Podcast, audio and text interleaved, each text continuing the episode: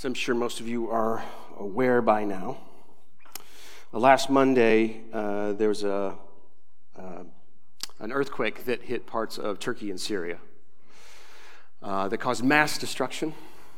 Um, uh, last look at the, the numbers of the death toll was 25,000 people.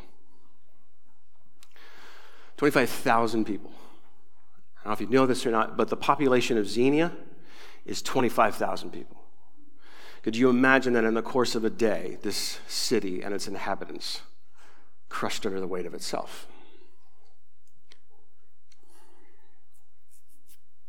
Twenty-five thousand people. when we experience this, things like this happen, we should ask questions. We should ask big questions. We should, we should talk about the value of life. We should talk about the purpose of life. We should ask questions about God. We should look up. We should ask those difficult questions. Now, you might be here this morning and you might say, um, I don't believe there is a God. And first of all, really glad you're here. I mean, for you to come to a church building and to, to sit with us around uh, people that do, like, that's brave. And I'm really glad that you're here. And I hope that what we talk about in terms of love, you actually experience from us. I'm glad you're here. But if you would say, like, there is no God, and, uh, and you, you, would, you would point to this, uh, th- this event, right? And, and, you would say, if we look at this through uh, purely uh, naturalistic eyes, right? If, if uh, life on this planet, including human life, it is the result of evolutionary processes, natural processes of one thing leading to another, then there's no divine value to a human life. There's no divine purpose to it. That, that beyond the propagation of the species, there's really nothing more that can be said. And that, and, and, and it's really, it comes down to the survival of the fittest. If you look at it through that lens, if there is no God, and you, and you see through that lens, then you look at this event and you would say, in light of a, a planet that's got a population of 8 billion, what's 25,000? I mean, what's, what's, a, what's a Xenia compared to the rest of the world? And, and when it comes to like the, the, the, the benefits of this group of people and what they gave to humanity, Really, they were more takers than givers. These were people who were very, very poor, and most of them were refugees. They took more than they give. So, so through that lens, the rest of us are better off. Survival of the fittest, that's what it says, that's what it means. And so you would look at the events that, that are happening there and you say that there's no reason to mourn or grieve over this. However, if you would look at those events and you would say, this is grieving, there is a cause to mourn. If somehow, on some deep level, you look at this and the loss of 25,000 people and you say, this is not the way it's supposed to be, then aren't you saying that life has value?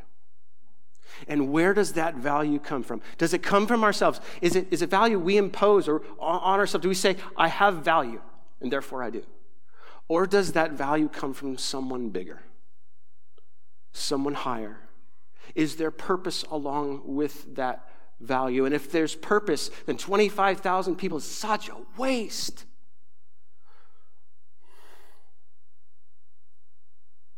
Really, what it gets down to is, is to ask big questions about God. If there's a God who gives value and purpose, does this God care about what's happened? And ultimately, is this God good? Is he good? Now, from my limited human perspective, I look at this event and I can't see meaning in it. As human beings, we have this tendency that, eh, eh, to find meaning in suffering. And from my limited perspective this morning, I can't see meaning or purpose behind that. However, that doesn't mean that there's not any. And there's a lot of things that I don't know. But here's one thing that I do know we have a God who has taken on flesh, who became human, and who suffered among us, and who suffered for us. So the one thing we can't say is that God doesn't know or care because he intimately knows. With that, can we take a moment to pray? Heavenly Father, help us to see our desperate need for you. All of humanity desperately needs you, and help us to see it. Help us to stop pretending like we don't. God, I pray for those people this morning on the other side of the planet who have lost loved ones, who have lost homes, who have lost everything, who maybe even themselves are lost and they can't get to food and they can't get to water and they can't get to help.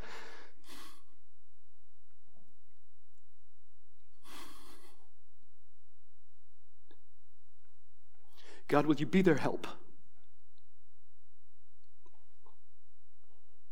In Jesus' name, amen. uh, excuse me. Uh, we're going to be uh, in Luke again this morning. Luke chapter 18 through part of chapter 19. Uh, specifically, we're going to be in 19, verse 11. That's where we're going to start. Uh, you could turn there uh, with me now. Uh, we are on uh, the last leg of a journey with Jesus. Um, it's a journey that starts in chapter 9 when Jesus turns to his disciples and he says this He says, The Son of Man must suffer many things and be rejected by the elders and chief priests and scribes and be killed, and on the third day be raised. Um, we talked a little bit about this last week. Jesus' favorite term for himself is the Son of Man the Son of Man. And that's a, a term that comes uh, from Daniel chapter 7, where Jesus, or where the, the prophet says that there's a, a, Son of Man who's going to appear in the throne room of God before the Ancient of Days. It's another name for God. And, and God the Father is going to give him power and authority. He's going to make him king over a kingdom that rights all wrongs and that lasts forever. And so we're meant to understand that this is a human being, but this is also a divine being. This is a God man. This is human, but this is only God could wield the kind of authority and power that would require for a kingdom to right all wrongs and last forever. And this is what Jesus describes himself as. He says, I'm the Son of Man. I'm this individual. And I'm going to become king. And here's how I'm going to become king I'm going to go to Jerusalem and I'm going to get killed. No coronation has ever looked like this. He's going to become king because he's going to go to Jerusalem and people are going to lift him up, and instead of putting him on a throne, they're going to put him on a cross. That's how Jesus becomes king. But he rises from the dead and he ascends to heaven. Okay? So immediately after Jesus says, This is what we're going to go do, he says, If anyone would come after me, let him deny himself, take up his cross daily, and follow me. For whoever would save his life will lose it, but whoever loses his life for my sake will save it. I'm going to become king by laying down my life only to take it up, and who's coming with me? This is a call for us, not just his disciples, not just the people he was talking to. It's a call for all of us to follow him in the way of laying down our lives in order to pick up the life that he wants to give us. And then in verse 51, it says this When the days drew near for him to be taken up, he set his face to go to Jerusalem. That's where the last journey begins. He's going to Jerusalem. And so uh, we started uh, the, the last leg of this journey last week in chapter 17. And it concludes this morning in chapter 19, verse 28, where it says he arrives in Jerusalem. This is the last leg of the journey. Now, the key verse in this whole section is in 18:8, where it says, "When Son of Man comes, will he find faith?" And, and there's, there's a couple things that you need to understand about this. They thought that the Son of Man, the Messiah, the Christ, the King, was going to come one time and establish his kingdom. And that's when it would start. That's not what happened. The Son of Man comes twice. The first time he comes, he comes weak. He comes small, he comes poor, he comes helpless, he comes in the form of a baby, and he comes really, really insignificant. And that culminates in his death on a cross, his resurrection, and his ascension. That means he's coming back. The second time he's coming back is with power, with authority. He's coming back with this kingdom. Okay? So there's, there's two advents of this Son of Man. And when he comes back, the key question is Will he find faith? And we talked about the fact this, of this last week. Faith is not a possession, faith is a disposition. Faith is a quality of character toward that object, specifically toward him. And, and there's this beautiful story of, uh, of friends who have a paralyzed uh, brother who, who, who, who, they want to get him to Jesus to, to, to see that uh, Jesus heal him, and they can't get him to Jesus because of the crowd surrounding a house. And so they go up on the roof, they dig through this earthen roof, they lower their friend to Jesus, and he's healed. And Jesus commends their faith. What is he commending? Is he commending some sort of possession of faith they have inside their heart? Or is he commending a disposition of their faith which led to action? Which led to doing something about it. You see, a lot of people, they talk about their faith. I'm going to share my faith. And what they really mean by that is they're sharing their belief. But the reality is, it should lead to action. If it's something that you hold up here, but it never works its way into your heart and out of your hands, it's not really faith. It results in action. When the Son of Man comes, will he find people living this way? And so that's the question. Now, the final leg of this journey we started last week. We ended last week by talking about this eschatological picture that Jesus gives us at the end of chapter 17. Uh, eschatology is this big the, you know, theological word that it really means the end of the world. He's talking about the end of the world, okay? When he returns. And he says that um, it's like the two judgments that you see in the Old Testament one of a flood and one of on Sodom and Gomorrah. One, one is fire and one is water. And, and he says just in those days, like people were, were partying and they were, they were feasting and eating and drinking. They were getting married and they were starting careers and they were doing life. And all of a sudden, judgment comes down and everything changes. And he says, when the Son of Man comes, it's going to be like that. He's going to interrupt the life that you thought you had going for you. And he says, Some are going to be taken and some are going to remain. And the disciples say, Taken where? And Jesus simply says, Where the corpse is, that's where the vulture gathers. I don't know what exactly that means, but it's not good. That's not life. That's a picture of death, right? That's not good. Um, we need to understand that uh, in, eschatologically in, in the New Testament, it's not about us going to heaven, it's about heaven coming to earth. Look at Revelation 21. So the ones who are taken are judged, and the ones who remain are saved. Right? That's where we ended up last week. We're going to start this week with another uh, bit of eschatology, another uh, section of scripture talks about the end of the world. This time it's in parable form. It's a, it's a metaphorical story that points to the truth. So we're going to be in 19, beginning in verse 11. Ready? Here we go. As they heard these things, He's proceeded to tell a parable because he was near Jerusalem and because they supposed that the kingdom of God was to appear immediately. He said, therefore, a nobleman went into a far country to receive for himself a kingdom and then return. Calling ten of his servants, he gave them ten minas. That's a, a denomination of money. And he said to them, Engage in business until I come. But his citizens hated him and sent a delegation after him, saying, We do not want this man to reign over us. When he returned, having received the kingdom, he ordered these servants to whom he had given the money to be called to him, that he might know what they had gained by doing business. The first came before him, saying, Lord, your mina has made ten minas more. And he said to him, Well done, good servant, because you've been faithful in very little, you shall have authority over ten cities. And the second came, saying, Lord, your mina has made five minas. And he said to him, and you to, are to be over five cities. Then another came, saying, Lord, here is your mina, which I kept laid away in a handkerchief. For I was afraid of you, because you are severe. You're a severe man. You take what you did not deposit and reap what you did not sow. He said to him, I will condemn you with your own words, you wicked servant. You knew that I was a severe man, taking what I did not deposit and reaping what I did not sow. Why then did you not put it, my money in the bank? And at my coming I might have collected it with interest. And he said to those who stood by him, Take the mina from him and give it to the one who has ten minas. And they said to him, Lord, he has ten minas. I tell you that to everyone who has, more will be given. But from the one who has not, even what he has will be taken away. But as for these enemies of mine, who did not want me to reign over them, bring them here and slaughter them before me. Okay, so if we look at the tragedy of an earthquake on the other side of the world that takes the lives of 25,000 people, and we ask the question, how could a good God allow that? Don't passages of scripture like this, don't they cause some of us to ask the question, how could a good God condemn people to hell? I want to be clear about this. The, the, the, picture is, is one of judgment, of coming underneath the sword. This is a picture of condemnation.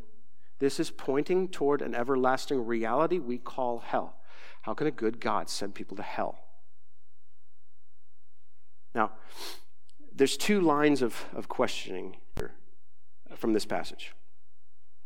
The first line of questioning is, is this um, Why do some people hate God? Why do some people blame God? Uh, does that hatred justly result in damnation? Is that proportion? Is, is the punishment proportionate to the crime, so to speak? The second line of questioning is, is this if one is a lover of God, uh, if one is a, you know, one of these productive servants who will be found faithful when the Son of Man returns, how then do we live? How do you live in light of this judgment? What kind of life results in eternal life? Now, to retell the parable, basically, the nobleman here, that's Jesus. Jesus has come and he will go to the cross. He will become king. He will rise. He will ascend to heaven and he gets his kingdom and he brings it back. Kingdom will come. And when he brings his kingdom back, what will he discover? Now, um, before he goes, he entrusts people. The minas in this story, they stand for life. He's given you a life. What will you do with it? He's given you a life. What will you make of it? Will it be for him or will it be for yourself? And you notice, so there's some servants in here that are faithful. There's some servants here that are not faithful. They, um, they even say things uh, like, like this from uh, verse 21 I was afraid of you because you're severe. You take what you don't deposit and reap what you don't sow. Like, these are people that think that, that this nobleman is mean. And so as a result, they're not going to live for him. Then there's a group of people, they just flat out hate him. They just hate him. And whether or not that's legitimate, probably not. But they just hate him. So, what do we do with this? And so, how we answer these two lines of questions this morning is we're going to look at the passages that precede this. From chapter 18, verse 1 through 1910, uh, this line of question is really answered. What does it look like to be a lover of God? What does it look like to be a hater of God? What does it look like to be a lover of God that, that results in eternal life and a hater of God that results in hell? And so uh, we're going to dive in. Now, for the sake of time, we're not going to read uh, uh every line. Uh, there's really a lot here. I'm going to summarize it for you, I'm hoping that you will read it on your own, and then I'm, I'm going to bottom line it. So, chapter 18, the first eight verses, uh, Jesus tells another parable. It's a story that has two main characters to it. The first character is what we would call an unrighteous judge. Jesus says he's a guy who um, he's in a position of authority, but he doesn't fear God and he doesn't respect humanity. He doesn't respect people. In other words, he's in a position of authority for what he can get out of it. The other character is a poor widow, and she has been on the receiving end of some form of injustice some form of injustice. We don't know what it is. So she goes to the judge to get justice, and he refuses. And so what does she do? She goes back over and over and over and over again until the judge relents. He gives her justice, not because he's a good guy, not because he's a righteous judge, but because of her persistence. And this is an argument from lesser to greater. And Jesus is saying if, if an unrighteous judge will finally give justice, how much greater is a righteous God going to do it for you when you ask him? He's pointing to this. Now, how many of you have been on the receiving end of injustice? How many of you have been hurt by other people? How many of you have been abused by other people? How many of you have, have, have, things taken from you by other people? How many of you have been on the receiving end of injustice? Your character maligned, hurt, damaged, not just merely insulted. Have you experienced injustice? Where do you go to get justice? You see, this is, is, is, where the roads begin to split between the lover of God and the hater of God. The hater of God will turn to human authority, human government, or they'll take matters into their own hands to get justice, which often results in vengeance. The lover of God goes to God. Where will you find justice? You see, God is the one who, if not in this life, in the life to come, will right all wrongs. Where do you go for justice? Well, um, the next uh, little bit here, we, we understand that the, the, crowd that's following Jesus, not all of them are fans of his. There's some that are out to, um, to, to get him, to, to really literally destroy him. And uh, numbering among those people are a group of people called Pharisees. They're religious leaders, uh, very, uh, very pious people. And uh, Jesus tells another parable that includes Pharisees, but also another group of people, uh, tax collectors. A tax collector in that society was somebody who was seen as a traitor uh, because they worked for the Roman government. They collect uh, taxes from fellow citizens and they made a profit on it. Uh, tax collectors were hated. All right? So Jesus tells a story. A, a priest and a tax collector go into the temple to pray. Sort of sounds like the beginning of a joke. And uh, the, the, the, the, Pharisee gets up and he, and he begins to pray, and he's, he's, he's praying loud and obnoxiously. He says, God, I thank you that I am not like other men, extortioners, unjust adulterers, or even like this tax collector. And then he begins to give his resume about all the things that he's done really good, all the things that, that are right, and, and how he's abstained from all the things that are wrong. He gives his sort of spiritual resume he's, as if to say, when it comes to the balance of the scales between my right and my wrong, my, my right way outbalances my wrong. In other words, words, he justifies himself. The other guy, the tax collector, he stands at a distance and he beats his breast and he cries out, God, have mercy on me. I'm a sinner. And Jesus says, the last guy, he's the one who goes home justified, not the first guy. He's justified. Now, I think there's a lot of us who would say we've been on the receiving end of injustice. How many of us would admit that we've been on the giving end of it? The, the reality is, is that, that we too have hurt others. We too have done damage. We too have caused injustice. We are sinners, fallen, broken, messed up. We too have committed injustice. So when it comes to that injustice and recognizing there's that sort of, of, of, judgment that comes down, what do you do in light of that? What do you do when you stand before God? Do you get up in front of God and say, Well, I'm really a good person, and all the good things that I've done, they really outweigh all the bad things that I've done. And here's this list that I can give you and show you, and here's my spiritual resume. I'm really a good person. We try to justify ourselves. Or do we say to God, I can't justify? Ultimately, every injustice I've ever committed against a human being, I've ultimately committed against you, and I can't justify it. All I can do is beg for mercy. That's all I could do. Now, the Pharisee was a very religious guy, right? And you would even say, like, he's not a hater of God, right? Because he goes to the temple and he prays. But, but how is he talking to God? He basically he uses God's law and he twists it and he turns it in order to make him look good and justify himself because of it.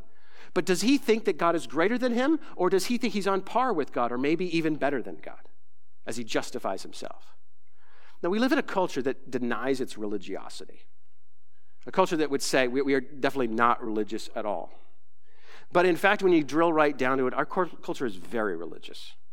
If you define religious as, as people who, who have a set of standards and, and a law that they follow and they want other people to follow too, and they justify themselves accordingly, then our culture is very religious. It is. The, the, the, difference, though, is the Pharisee, he tries to justify himself based on God's law, which he twisted. Our culture has come up with its own law. It's what sociologists call self affirming or self authoritative or self authorizing. Right? It comes up with the rules. It writes the rules for how to live, and it often rewrites those rules as it goes along in order to fit its own narrative or the moment. But, but ultimately, by those standards that you write, you then get to say, I'm innocent, I'm righteous, I'm good. You look at our culture, and, and how many people have you ever met saying, I'm a bad person? How many people have you met and said, like, I'm a good person? Like, I haven't killed anybody. I haven't, you know, I, I haven't done like horrible things. Like, look at all the good things. I, am a good person. And if there's a heaven, like, I deserve to go to it. Like, self justifying. The, the, the, thing is, is like with the, the first widow, the widow, right? She turns to God for justice. That's an act of dependence on God. And the opposite is to be independent of God. And here with this, to cry out for mercy, that once again, that's an act of dependence on God for his mercy. But to stand back and say, I don't need that, I could justify myself, that's an act of independence from God. You see, a hater of God is going to justify themselves. They're going to try to absolve their own sins. But the lover of God, they know their sin. And their only recourse is to beg for mercy. One's dependent, one's independent. Look at the next bit, uh, verses 15 through 17. This is uh, short enough to, to, to read. Um, too far. Now, uh, they were bringing even infants to him that he might touch them. And when the disciples saw it, they rebuked them. But Jesus called them to him, saying, Let the children come to me, and do not hinder them, for to such belongs the kingdom of God. Truly I say to you, whoever does not receive the kingdom of God like a child shall not enter it. And I love this, and I think everybody does. What a beautiful picture, right? Infants coming to Jesus, and he's blessing them, and he's touching them, and he's loving on them. Uh, do you know that Luke writing this to the culture uh, in which he was communicating to, this would have been shocking. In the culture in which Luke was writing to, children weren't worth anything. In fact, in a hierarchy of a home, a slave was worth more than a child. A Roman father had the option, when a child was born to him, to either look at the child when it was presented to him and accept it, or to ignore the child, and the child would be taken out and left to, to die of exposure. It would have been literally tossed outside the front door and left to die because in that society it wasn't worth anything. For Jesus to hold little infants, for him to bless them, for him to, to, to, to love on them. This was different. But here's what Jesus is doing. He's holding up a child. He says, To such, the kingdom of God, God belongs to such as these. Like, you can't have the kingdom of God unless you receive it like a child. And he's talking about two dimensions of what it means to be a child. One is needy, completely needy, completely helpless, completely in need of a caregiver in order to provide. And the other is small small, insignificant. You see, that really doesn't define many of us. Many of us are attempting to live big, to be large and in charge. Many of us are going through life self sufficient. Self sufficient. We don't need anything and we don't need anybody. We're big. And you see, the hater of God the hater of God will see themselves as sovereign and Lord over their own little universe, their master and commander over their, over their own fate. But the lover of God, lover of God sees themselves beggared and inadequate, needy and small. In other words, dependent. Dependent on God, where the other is trying to be dependent of God. Well, the next person that Jesus encounters on the journey is someone who's simply referred to as the rich young ruler. Um, and, and you could probably equate him to somebody in our society who maybe is, uh, is a wealthy young lawyer or doctor who has a successful practice, um, who's, uh, who's, a devout believer. Uh, he is somebody that you would probably look up to and, um, and admire and maybe be envious of uh, or, or jealous of this person. Well, he comes to Jesus and he calls him good teacher. And he asks, What does he need to do in order to inherit eternal life? And Jesus said, Well, that's interesting. You call me good. What's your standard for good? You see, there's only really one standard for good, and that's God. What is your standard for good? He says, Okay, well, what about what are you doing? What are you, you know, as far as God's standard, how are you doing it obeying the Ten Commandments? You know, murdering, adult, you know, committing adultery, you know, stealing, lying, you know, how you treat your parents, all that sort of stuff. And, and the guy says, I'm doing great. Like I'm checking off all those boxes, like I'm killing it when it comes to the Ten Commandments. But see, Jesus knows the truth. Jesus can see his, his heart. He knows the first commandment is you shouldn't have any other gods. You shall not have any other gods besides him. What is this man worshiping? Jesus knows his heart. And rather than confronting the guy and says, I know you don't really love God, what Jesus is going to do is going to give him a test to reveal to himself his own heart. Go and sell everything you have, give it to the poor, Come follow me. It says the man is really sad and he walks away from Jesus because he was very wealthy. In Matthew, we read Jesus saying, You can't love God and money. You'll hate one and you'll love the other, but you can't love both.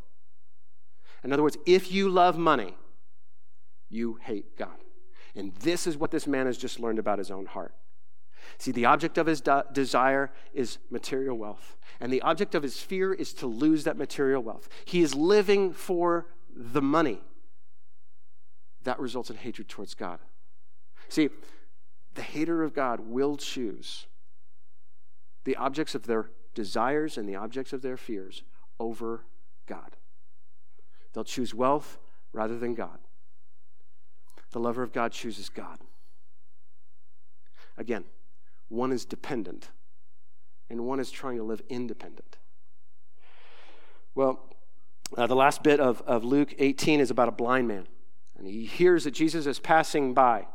And he calls out, Son of David, which means he's, he has some clue about who Jesus is. Son of David, have mercy on me. And, and, and that crowd around him, they try to, to quiet him. They try to shut him up. And he gets all the louder Son of David, have mercy on me. And God says, Bring him here. And they bring him to Jesus. And Jesus says, What do you want me to do for you? And he says, I want to be healed. I want you to restore my sight. I want to see again. And Jesus simply says, This, this is faith. And, and, and, based on this faith, like you're healed. Literally, you're saved. It's like, again, this is one of those down payments on the cross. The man is saved because of his faith. Now, we would look at that and be like, is this really faith for a guy who's sick who wants to be healed? Mean, is that really faith? You know what the reality is? Is that there's a lot of us who um, we have need. We have uh, sometimes even great need. Uh, but when we find what it's going to take to, get that need met, um, we don't follow through. Here's an example of this. We have lots of medical professionals in the room. A- ask them after the gathering. Uh, have you ever, ever had a patient come to you and say, um, uh, here's, the, here's the symptoms, here's what's going on with me physically, and, and right away, as a medical professional, we're like, this is curable. Like, stop eating this. Like, your cholesterol's through the roof, cut out the butter, like, you know, like exercise. You know, stop drinking that. Stop doing, like, change your lifestyle a little bit. Like, like this is really curable. And they say, okay, doc, and they walk out, and the next time you see them, nothing has changed. Right? They have a need, but, but whether or not they have enough to show up and just, and just do it. For someone who's struggling with, with, with alcoholism or they're struggling, struggling with drug abuse, and they, they have the opportunity and they're given resource after resource in order to change, and yet they don't because in the end, they can't let go. They can't let go of what's killing them in order to embrace what could could, could save them, help them. You look at the, the individual who says, I want to be a better father, I want to be a better husband. There's practical things you can do to be a better father and a better husband. Here they are, but they don't follow through. Someone who says, I'm really lonely. Wow, you know what? There's a whole lot of Christians in community who would welcome you in. Now I'm busy that night. Like there's, there's all sorts of things, and we all do this on some level. Well, we have a need, but we won't follow through to have the need met. You see, here this man is, and he has enough faith in Jesus to say, Help. Help. I think so often, so much of, uh, uh, of our refusal to change comes down to one thing we're too prideful to ask for help. See, the lover of God will say it, the lover of God will shout it Help me, Jesus. The one who hates God, however, they might have a need, but they're not going to ask it for it. Again, one is dependent, and the other one is independent. Well, we move on to the chapter 9 and we meet Zacchaeus. Zacchaeus, uh, you know the song, was a man of shorter stature.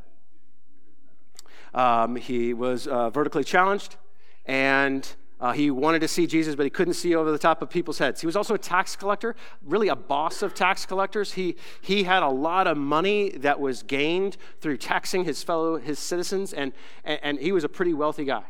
But he wanted to see Jesus and he couldn't see Jesus on his own, so he climbed up a tree. And so Jesus, as he's walking by, looks up in the tree and he calls him by name. He says, I'm eating at your house today. And people, again, are taken back by this that he would go and eat with a tax collector. He would go and eat with a, a traitor. That he would go and eat with this like just deplorable human being. And Jesus goes and he, he has dinner with him. He throws a party for Jesus. And, and, and, and at no point does Jesus like confront the guy and be like, I know all the things that you've done. Like, I know about all the money you've taken. I know how you've swindled people. I know how you've extorted people. Time to come clean, Zacchaeus. No. He just loved on him. And the result is Zacchaeus just felt conviction. He was like, I'm going to give it back. Like anything that I've taken, I shouldn't have taken, I'm going to give it all back. I'm going to let it go. I'm going to let it go. And there's this beautiful line in that story where Jesus essentially looks at Zacchaeus and he says, Zacchaeus, you're the reason I came. He says this The Son of Man came to seek and save the lost. Essentially, he's saying, That's you, Zacchaeus. I came for you. And I think that there's a, there's a, a really good synonym for the word lost, and it's the word adrift. To, to be adrift is to float without control, right? It's to be without anchor or to be without mooring, adrift. Jesus came to anchor you. Jesus came to moor you to Him. Je- Jesus came so that you could find a place that would not move, that you would find in Him a solid rock. He came to anchor us and to moor us to Himself. What a beautiful picture. But you see, it requires dependence, willingness, See, the hater of God, they think that they're found. They think that they're an anchor unto themselves. They think they don't need him. But the lover of God must need. We recognize need, and we see that the lover of God knows that we're lost without him. Well, we can go back now. Go back to chapter 19. Again, 26 and 27. I tell you that to everyone who has, more will be given, but from the one who has not, even what he has will be taken away. But as for these enemies of mine, who did not want me to reign over them, bring them here and slaughter them before me. The haters of God are ones, of, as we just discussed, they want to be independent of God. They want to find their own justice, they want to justify themselves uh, they, uh, they, they want to be large and in charge. Uh, they, they want to prefer wealth and choose wealth rather than God.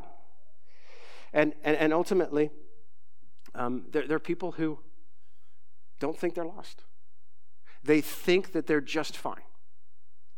All of this adds up to a person who over and over again rejects God. They want to be independent of God. They want to be free of God. And we ask this question Is it just for a God to condemn a hater to hell? Is that just? Well, what is hell? You know, scripturally, uh, hell is described as um, a, a, reality of, of weeping and gnashing of teeth. That's suffering, right? It's also described as a place called Gehenna, which was it was the garbage dump outside of Jerusalem. It becomes symbolic for what it means to be cast off or cast away or outside, cut off from the people of God and the person of God. But how is that the result? You know, in, in Scripture, especially in, uh, in, in John's writing, we find three things out about Jesus. It says in John, first of all, that Jesus is light. It doesn't say that he gives light, it says Jesus is light. Okay? Light, symbol of truth.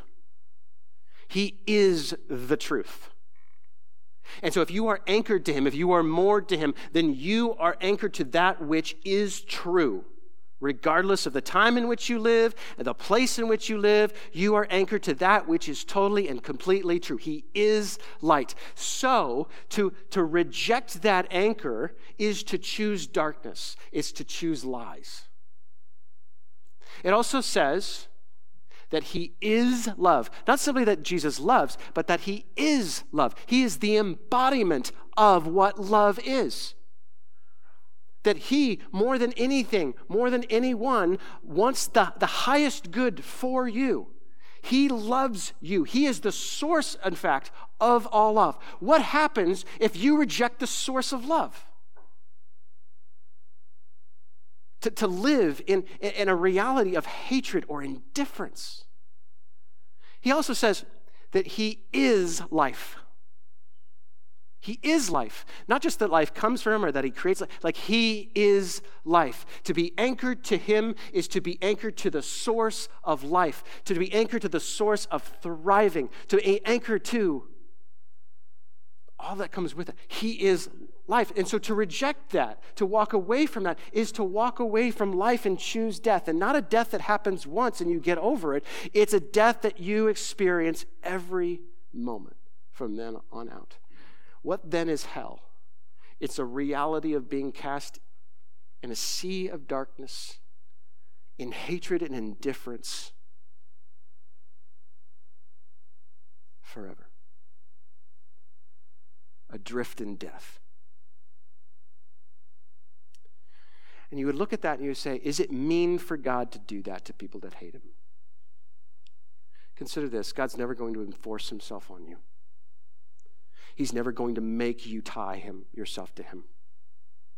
It's not mean. It's God being a gentleman. You see, it says it here in the, in the, passage to everyone who has, more will be given, but from the one who has not, even what he has will be taken away. Jesus is referring to himself. I'm available, he says. And if you want me, you get me. I'm available now, but I won't always be. So don't worry if you don't want me. Someday I won't be an option. What then is heaven? What's heaven? I'm going to use uh, a seasonal analogy here. Let's say it's Christmas and you're a kid. And you come down on Christmas morning and there's two presents underneath the tree. One is huge and you tear into that presence to find the USS Flagg. A six foot G.I. Joe aircraft character. Now, some of you don't know what this is. But you need to understand this is the best toy that has ever been made for a child. I don't care if you're a boy or a girl, no Barbie mansion ever had the majestic beauty of the USS Flagg. You come down, you open that package up, and that's that's the prize. Like that's that's beautiful, right? Now, the next thing you open is, is a six pack of socks.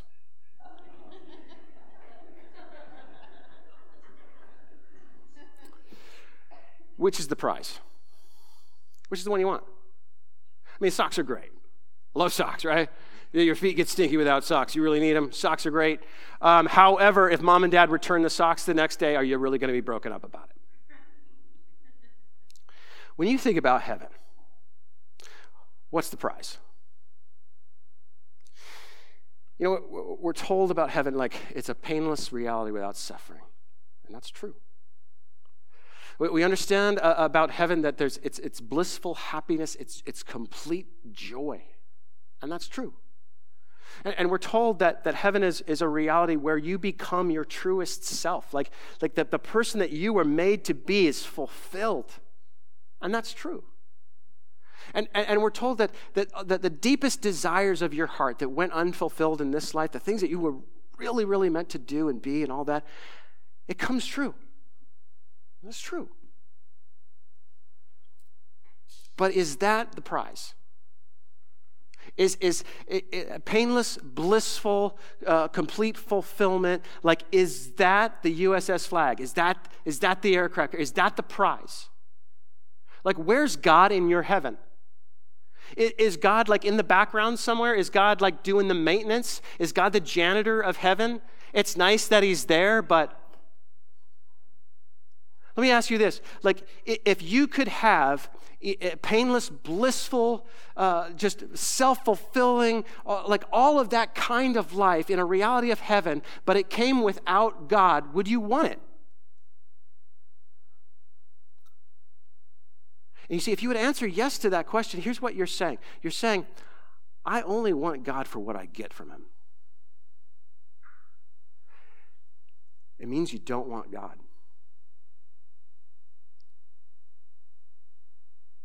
Are you a lover of God or a hater of God? See, God's not content to be your socks.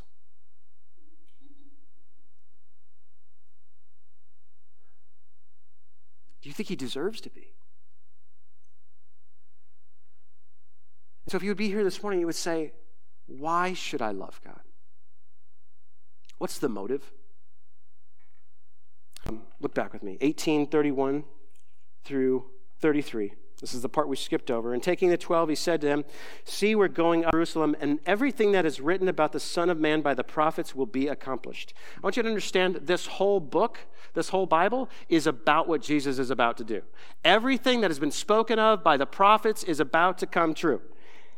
For he will be delivered over to the Gentiles, and he'll be mocked and shamefully treated and spit upon, and after flogging him, they will kill him, and on the third day he will rise. This is the climax of the whole story. This is the point of it all. That since from the very beginning, when we first rejected God, when we first rebelled against Him, when we first went into our hatred of Him, he set about a plan to get us back. He set about a plan to redeem us, to save us, to rescue us, to pursue us. That's what this whole thing has been about. Thousands of years of redemptive history have been bent toward getting you. Jesus takes on flesh and he goes to the cross and he lives the life that you can't live in order to die this death, a death full of darkness as the light of the world is cut off, a death without love as the Father turns his face away from him. An eternal love relationship broken because now the Son bears the sins, your sins, my sins, the sins of the world. And life, life itself dies. Why? So that you and I could be anchored to God for eternity. So that you and I could know life and know light and know love. The reason why you should love God is because He loved you first.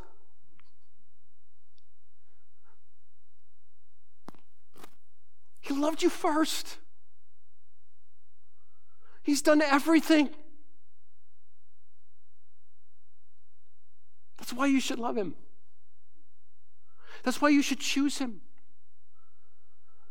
That's why everything should be about him. If you'd be here this morning and you would say, I was a hater of God. I have looked elsewhere for justice, including vengeance. I have looked elsewhere for, justification. I've tried to justify myself. I've tried to prove myself. I've tried to prove myself to the world. I've tried to prove myself to myself. I've, I've tried to be large and in charge. I've tried to be tough and brave. I've tried to be everything that I believe I should be, and I keep failing at it. I've tried. I've tried to be independent. I'm done being a hater of God. I'm willing to be dependent. I'm willing to get justice from Him. I'm willing to ask Him for mercy. I'm willing to go to Him for healing. I'm willing to go to Him for everything. I'm willing to be small and needy and helpless. I'm willing to be dependent. You see, if that's where you're at this morning, Paul says to the Romans that if you believe in your heart that God raised him from the dead, if you confess with your mouth that Jesus is Lord, then you will be saved. You go from being a hater of God to being a lover of God. You are anchored to him, his life, his light, his love, yours forever. See, one of the, the first things that we see in the New Testament that happens when somebody begins to be a lover of God is that they're baptized. And there's a tub of water here this morning. Isn't that convenient? See, if you're here this morning and you would say, I was a hater of God, but now I'm a lover of God. I will cling to him. I will anchor myself to him. When we are baptized, we go into the water and it symbolizes death. It symbolizes a dying to self. It, it symbolizes the, the fact that we are choosing to, to, to kill the hater of God in us. And when we come out of that water, we're saying we are becoming lovers of God. We are be, becoming people who are anchored to Him based on what He's done for us, what He's accomplished for us. We choose to follow Him. That's the statement that we make when we're baptized. And so let me ask are you a lover of God? Have you been baptized? And remember, I want to point this out baptism isn't necessary for salvation. Okay? It's not necessary for salvation, but it is an act of obedience. It is an act of saying, I submit to you because you're king. And you see, so long as you say or you confess or like out, you know, you, you have this belief that he's king, but you never submit to his authority, that's not acting on the faith that you have. So if, if the, you're here this morning, you've never been baptized, but you're a lover of God. First of all, he did it too, Jesus. And if today's the day for that, then in a moment I'm going to pray. I'm going to walk out that door, and you can meet me back there. I have clothes for you to change into. I have a place for you to change. We have towels for you. We have everything you need. And you can do that today. You can do that today. I'll close with this. How do you know if you're a lover or a hater of God? Ask your heart this question Is God the bane of my existence? Or is he the prize of my existence? Is God what I need to be removed from my life so that I can have it the way I want? Is God the one who's standing in the way of my fulfillment? Is God even somebody I even consider at all? Is he the bane of my existence or is he the prize of my existence? Is he who all this is for?